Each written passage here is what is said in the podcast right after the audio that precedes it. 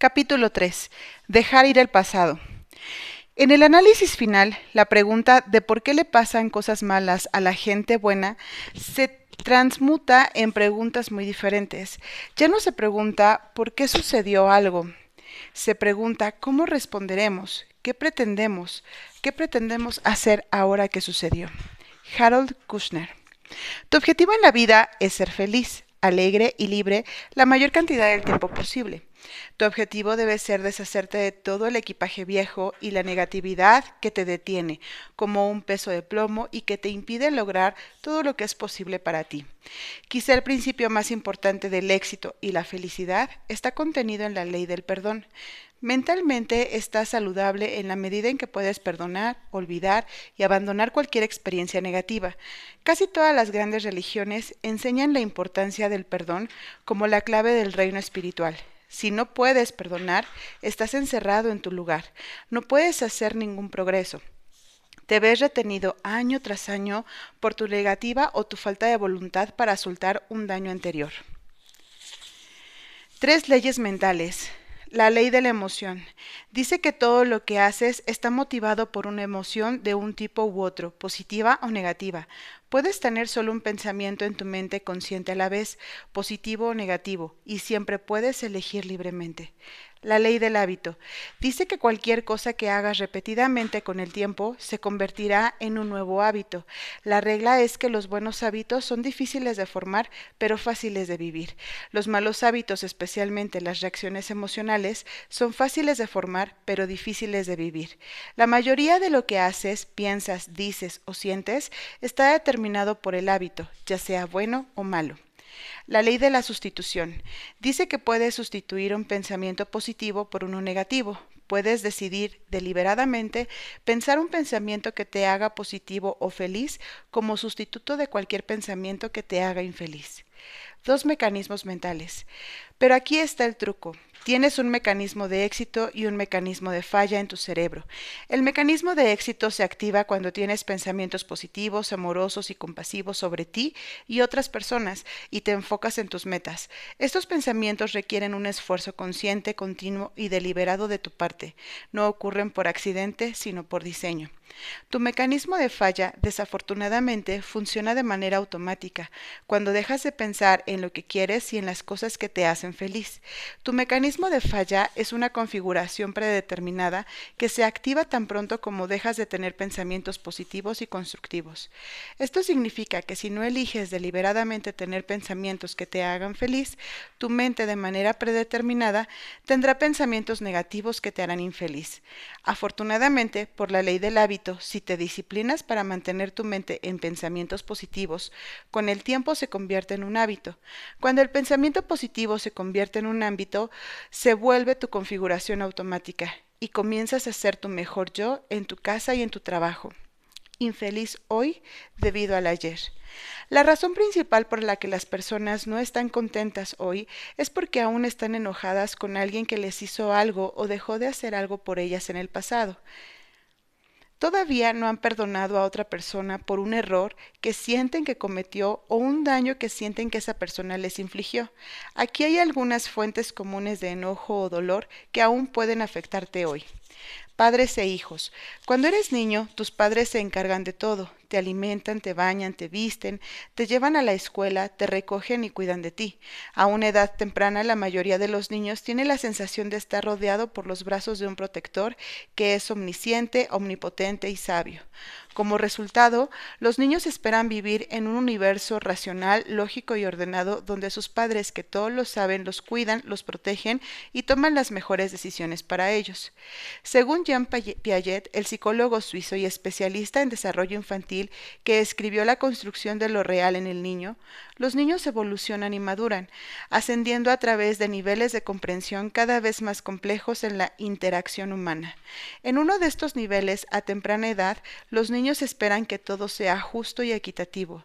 Si por alguna razón ven o experimentan lo que consideran una injusticia en su mundo, pueden enojarse o sentirse decepcionados, sentimientos que es posible que continúen en su vida adulta. Expectativas frustradas. Muchas emociones negativas también surgen de expectativas frustradas sobre eventos pasados. Esto significa que una persona esperaba que las cosas sucedieran de cierta manera y por cualquier razón las cosas resultaron de manera diferente a lo anticipado, y no en el buen sentido, al menos según la persona que experimenta las expectativas frustradas. Como resultado, la persona se siente enojada y decepcionada, arremete y exige que se cumplan sus expectativas. Si la situación no se corrige a su gusto, se enoja y se frustra aún más. Volverse apegado al resultado de una situación es bastante normal. A menudo, con base en la información que recopilamos y las acciones que llevamos a cabo, esperamos que las cosas resulten de cierta manera. Al determinar nuestro resultado deseado de antemano y tomar medidas para lograrlo, tenemos una sensación de control. Podemos planificar lo que a menudo es un futuro incognoscible cuando frustramos nuestras expectativas al no obtener el resultado que esperábamos o que nos esforzamos por alcanzar, nos enojamos o deprimimos. Unas palabras de Cristina. Una vez trabajé con una pareja cuya principal fuente de disputas era su necesidad y su expectativa de que él llegara a casa del trabajo en el momento preciso en que dijo que lo haría. Ella veía el tiempo de una manera muy literal y precisa, y se alistaba para la hora exacta que él le había dicho. Por el contrario, su marido veía el tiempo como un rango. Decía que estaría en casa a las siete en punto, que para ella significaba exactamente las siete en punto, y para él, para él significaba entre siete y ocho, dependiendo de cuánto podía, cuándo podía salir del trabajo. Él decía que estaría en casa a las siete, y según las experiencias pasadas, ella suponía que llegaría tarde. Entonces se enojaba y se frustraba, asumiendo que a su esposo no le importaba lo suficiente como para llegar a tiempo. Ella tomaba su tardanza como un insulto personal, y cuando él llegaba a su casa se encontraba con una esposa infeliz y surgía una acalorada discusión. Este ciclo continuó por meses. Al trabajar con ellos, los ayudé a entender la concepción que cada uno tenía del tiempo. Le ayudé a ella a entender que necesitaba aceptar la perspectiva de su esposo del tiempo como un rango para que para que pudiera cambiar sus expectativas y dejara de decepcionarse. Y le, le recalqué a él que su insistencia en definir una hora exacta para cuando regresaría a casa estaba lastimando los sentimientos de su esposa y que necesitaba mejor darle un rango. Cuando lograron hacer estas cosas, cambió por completo la calidad de su relación. Ella aún podía planear la llegada de su esposo, pero aceptaba que su tiempo era más flexible de lo que había entendido previamente.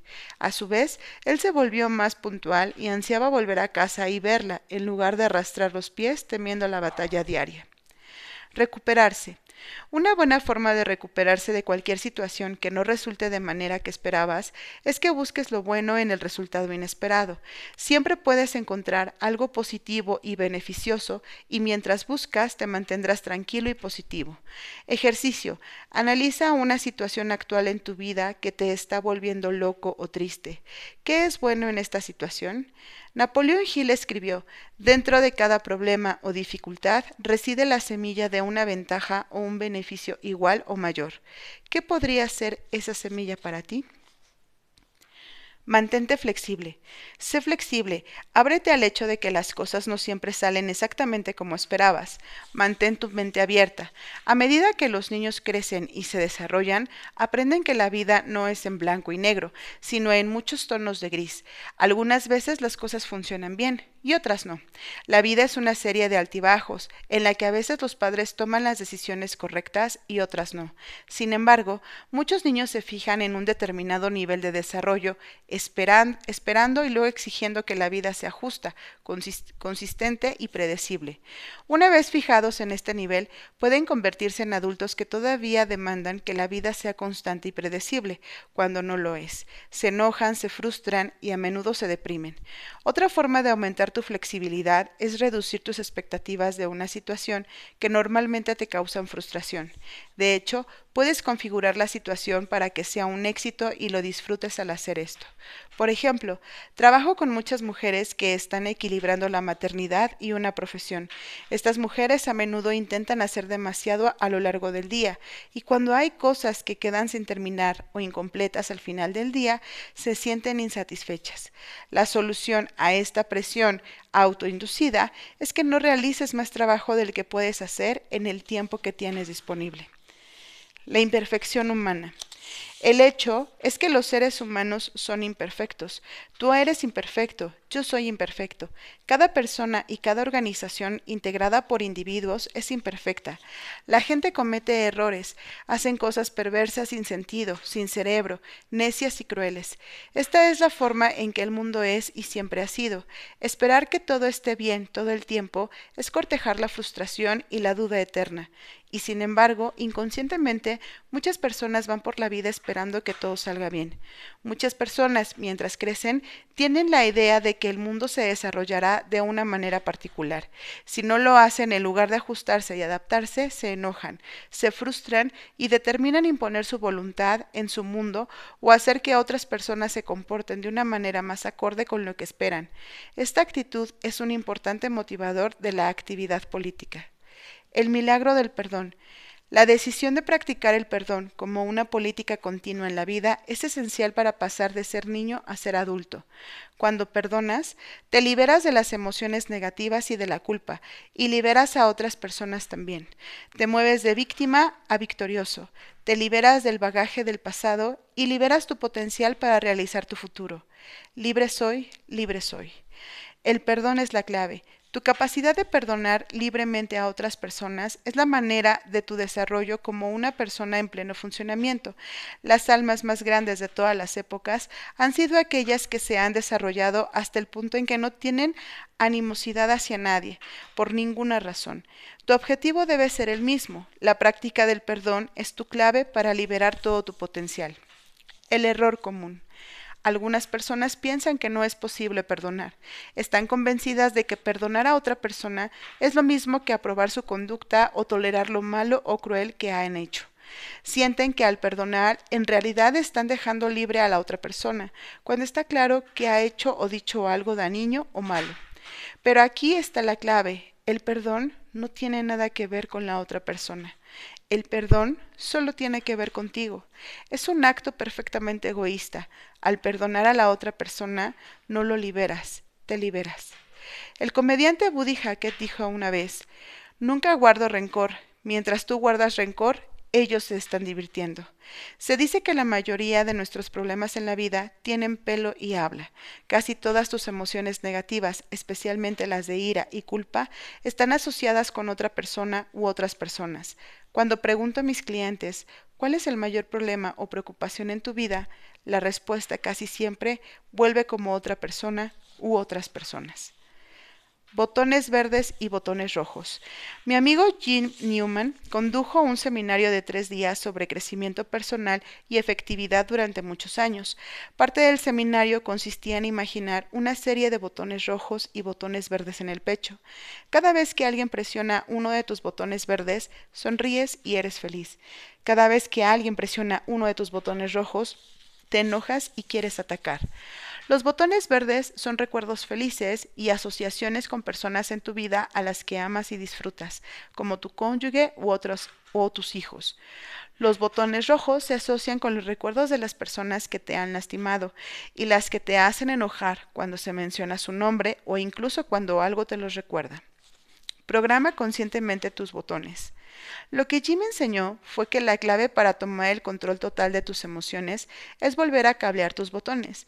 La forma de hacerlo es reprogramarte para recrear un pensamiento positivo en lugar de uno negativo cada vez que presiones uno de tus botones rojos. Cuando haces esto repetidamente, la negatividad asociada con esa otra persona se vuelve más y más débil hasta que finalmente desaparece. Aquí hay una declaración simple que puedes repetir cada vez que desencadene el recuerdo infeliz de esa persona. Dios lo bendiga, lo perdono y le deseo lo mejor. Y luego solo déjalo ir y deja tu mente ocupada en otra cosa. Debido a que tus emociones operan a una velocidad tan increíble, no es posible obtener el control de ellas en el momento en que son activadas por una memoria negativa. Debes programarlos con anticipación. Haces esto diciendo, cada vez que piense en esa persona, voy a bendecir, perdonar y dejar ir. Simple psicología. Puedes tener solo un pensamiento a la vez. Cuando tienes deliberadamente un pensamiento positivo, todos los pensamientos negativos se detienen de manera instantánea. Si sigues teniendo pensamientos positivos, aunque puede ser difícil al principio por la ley del hábito, pronto se vuelve un, acto automático y fácil. No es posible permanecer enojado con alguien si lo bendices, lo perdonas y le deseas el bien. A medida que repites estas palabras una y otra vez, finalmente encontrarás que cuando se presiona ese botón rojo se ha desconectado de tus emociones. Mientras que antes el pensamiento o la imagen te hacía enojar, Ahora tu respuesta es completamente neutral. No sientes nada en absoluto. Pronto te olvidas realmente de la persona o de la situación por completo. Es muy sorprendente y a veces cambia la vida. La clave para la felicidad. La práctica del perdón es la clave de tu felicidad. A partir de ahora, cuando pienses en alguien que todavía te hace infeliz, utiliza tu maravillosa inteligencia con el fin de pensar en razones para perdonar y dejar ir. En lugar de recordar las cosas poco amables que esa persona hizo para lastimarte, bendices, perdonas y dejas ir. Pronto esta respuesta se convierte en un hábito y toda tu personalidad cambia para mejorar. Ejercicio. Haz una lista de tres o cinco personas con las que todavía estás enojado. Piensa en cada persona y luego di, elijo abandonar esta situación y la perdono por todo. El proceso del perdón. Cuando explicamos la importancia del perdón en nuestros seminarios, casi todos están de acuerdo en que es una buena política. Todos asienten, sonríen y aceptan que en el futuro van a perdonar libremente a los que, a los que han lastimado, a los que los han lastimado y, y a dejarlos ir. Pero cuando llegamos a las personas específicas que necesitan perdonar, aparecen los bloqueos emocionales. Cuatro personas para perdonar. Hay cuatro personas que debes aprender a perdonar si realmente quieres ser feliz. Tus padres, tus relaciones pasadas, todos los demás y la más importante, tú mismo. Tus padres. Las primeras personas a las que debes perdonar son tus padres. La mayoría de los adultos todavía están enojados por algo que uno de sus padres hizo, mientras que hacían. Esperaban que sus padres se comportaran de cierta manera y sus padres hicieron algo diferente. Los niños adultos todavía están enojados hoy, a menudo después de muchos años. En un seminario en Orlando, Florida, almorcé con uno de mis participantes, un hombre llamado Bill. Me habló de su exesposa, de quien se había divorciado después de más de veinte años. Ella era negativa, enojona y quejumbrosa todo el tiempo, y finalmente ya había tenido suficiente. No estaba dispuesto a pasar el resto de su vida con ese tipo de persona. Mientras me contaba su historia, mencionó haber almorzado con su exesposa la semana anterior. Como tenían dos hijos, debían reunirse y hablar de vez en cuando. En este almuerzo él le dijo que estaba preocupado por su negatividad y por la forma en que parecía criticar y quejarse continuamente de otras personas y otras situaciones. Ella reaccionó diciendo, bueno, tú también serías negativo si tu madre te hubiera tratado de la manera en que mi madre me trató cuando era adolescente. Bill dijo, Susan, no has vivido con tu madre por más de 25 años. ¿Cuánto tiempo la utilizarás como excusa para tus problemas como adulta? Hay muchas personas que están encerradas emocionalmente, todavía enojadas con uno o ambos padres, por heridas que sucedieron hace muchos años. A veces las personas siguen enojadas con sus padres mucho después de que estos han muerto.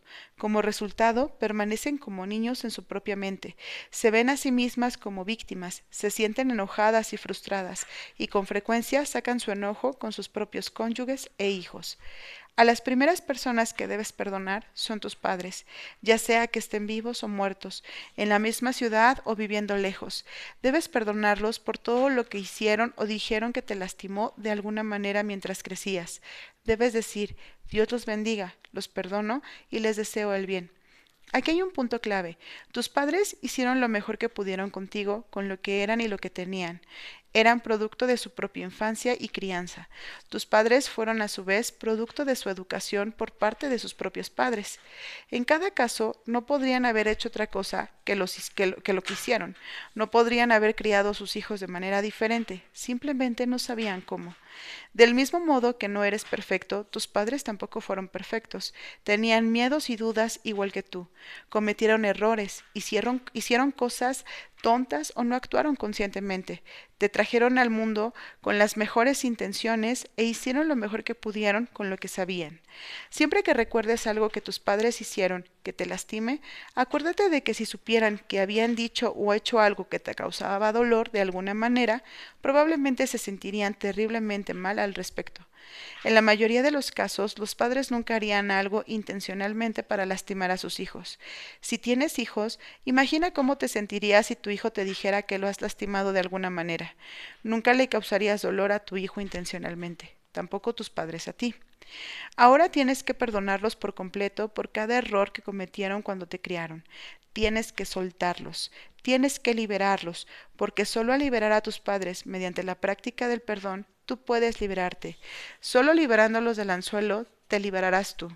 Solo perdonando a tus padres te conviertes en un adulto en pleno funcionamiento. Uno de los participantes de mi seminario fue a la casa de su padre después del seminario en el que aprendió estos principios. Más tarde me dijo que a la edad de 35 años Todavía estaba furioso por algo que su padre había hecho cuando tenía quince años. Este enojo melancólico estaba afectando su relación con su esposa y sus hijos. Tenía que quitárselo de encima. Así que fue directamente a casa de su padre después del seminario.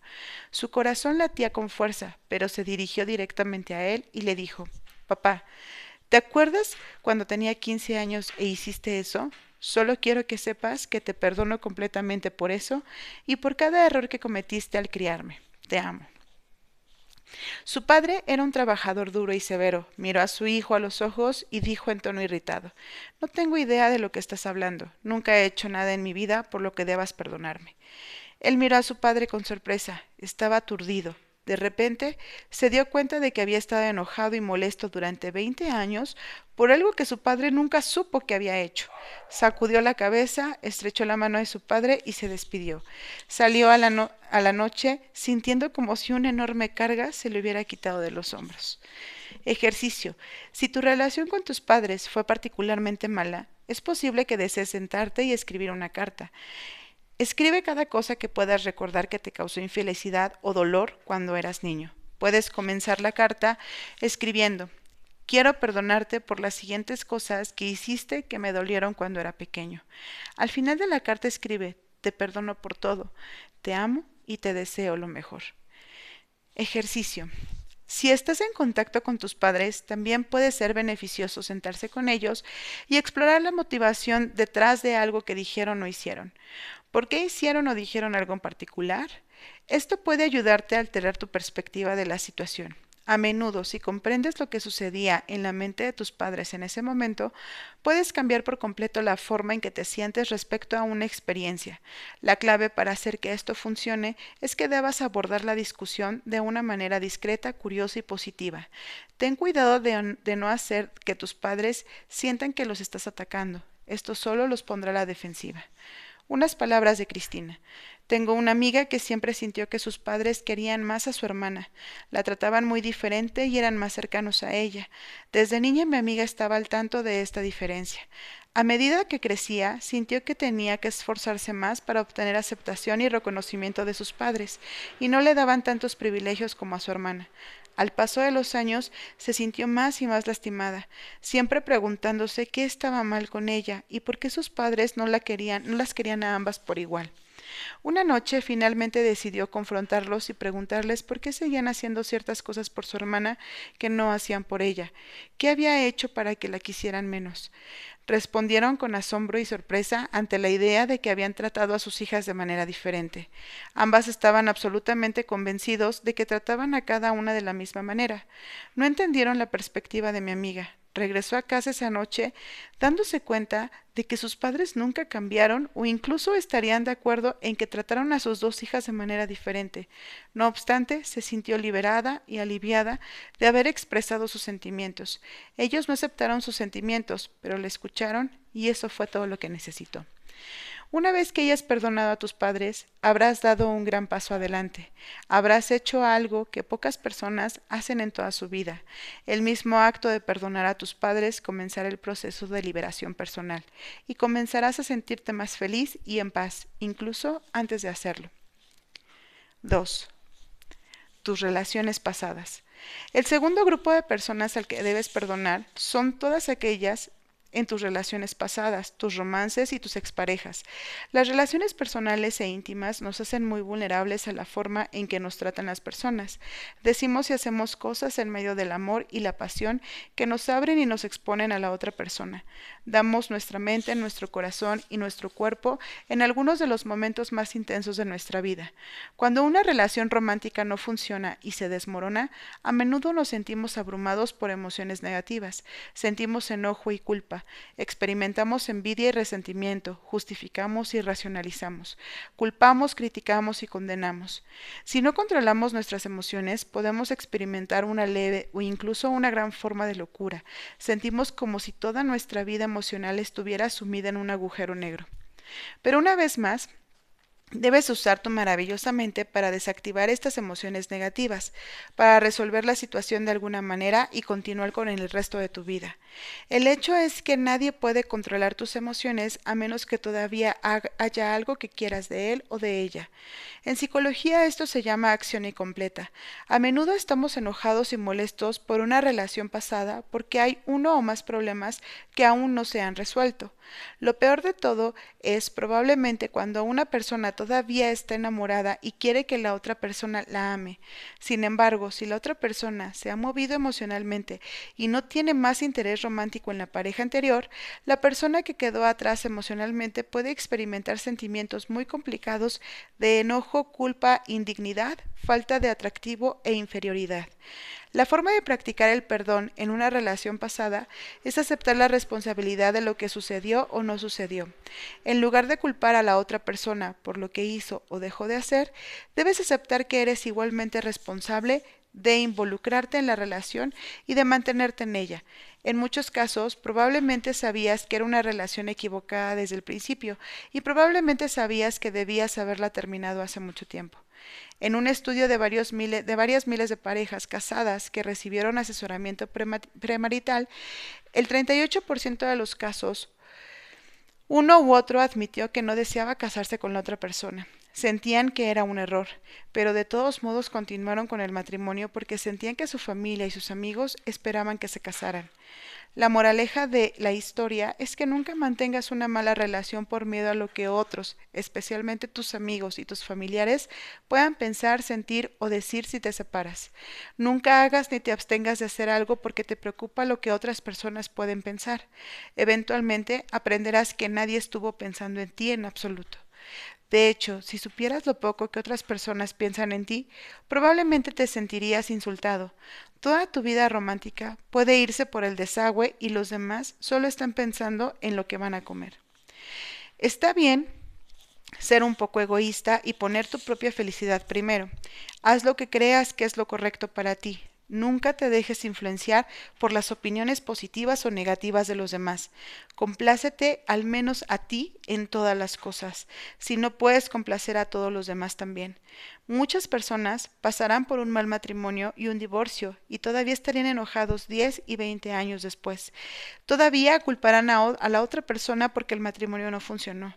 No pueden dejar de lado el hecho de que el matrimonio en el que habían invertido tanto fallara.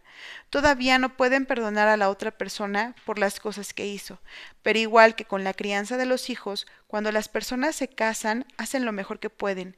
Nadie entra en un matrimonio con la intención de que falle, siempre entran en él con las mejores esperanzas, sueños y aspiraciones. si más adelante, en la plenitud de los tiempos, la gente cambia y el matrimonio no funciona, no es culpa de ninguna de las partes. En la película El indomable Will Hunting, el punto crítico de la relación entre el personaje de Matt Damon, Will, y el personaje de Robin Williams, Sheen, el psicólogo de Will se, eh, produce después de... Em, se produce después de que Will explica las experiencias traumáticas de su juventud. Shin le dice, no es tu culpa. Esta parte de la película es muy conmovedora y reveladora. Will dice, claro, claro, lo sé. Una vez más, Sean dice, no es tu culpa, no es tu culpa, no es tu culpa. Finalmente, Will comprende lo que dice Sean. No importa lo que sucedió en la infancia, por traumático que haya sido, no fue su culpa. En ese momento él es libre por fin. En un matrimonio infeliz tampoco es tu culpa, ni es culpa de la otra persona. Las dos personas que alguna vez fueron lo suficientemente compatibles como para casarse ya no son compatibles. La, incompatibilidad no es una elección, no es una elección. Es como el clima, simplemente sucede. Las dos personas se separan y tienen diferentes pensamientos, sentimientos e ideas sobre ellos mismos, su vida, su trabajo, sus hijos y su lugar en la sociedad no es culpa de nadie. Si te encuentras en una situación en la que todavía estás enojado por una relación o un matrimonio que no tuvo éxito, primero debes decidir por tu propia cuenta dejarlo ir. Mientras te aferres a la esperanza de que de alguna manera regrese, nunca podrás ser libre, nunca podrás seguir con tu vida, nunca podrás ser feliz. Ejercicio. Escribe a la carta, una vez que lo dejes ir, siéntate y escribe la carta. Esta es una de las herramientas más poderosas que se puedes usar para liberarte y lograr felicidad duradera y tranquilidad. Esto es lo que debes hacer tomar una hoja de papel y comenzar a escribir la carta, dirigiéndote a la otra persona. Tu primer párrafo debe decir, es desafortunado que nuestro matrimonio no haya tenido éxito. Sin embargo, acepto la responsabilidad total de mi papel en el matrimonio y todo lo que hice o no hice que condujo a su fracaso. Continúa con, te perdono por todo lo que hiciste o dijiste que me lastimó. En este punto, muchas personas hacen una lista de cada una de las cosas que pueden pensar que la otra persona alguna vez hizo que todavía les enoja cuando piensan en eso. La última línea es simplemente, te deseo lo mejor. Toma esta carta, ponla en un sobre, escribe la dirección y pega el timbre en el sobre y arrójala en el buzón. En el instante en que tu mano suelte esa carta y sabes que es irrecuperable, sentirás como si te hubieran quitado una enorme carga. Te sentirás feliz y relajado, sonreirás y te sentirás en paz. En este punto, las personas a menudo dicen, ¿y qué pasa si la otra persona malinterpreta la carta y quiere volver a estar conmigo? La respuesta es simple, no te preocupes, no estás escribiendo esta carta para la otra persona, estás escribiéndola para ti. En lo que respecta a la otra persona, no te importa si está feliz o infeliz, enojada o molesta, satisfecha o disgustada. Simplemente no te importa, se terminó. Eres libre por fin.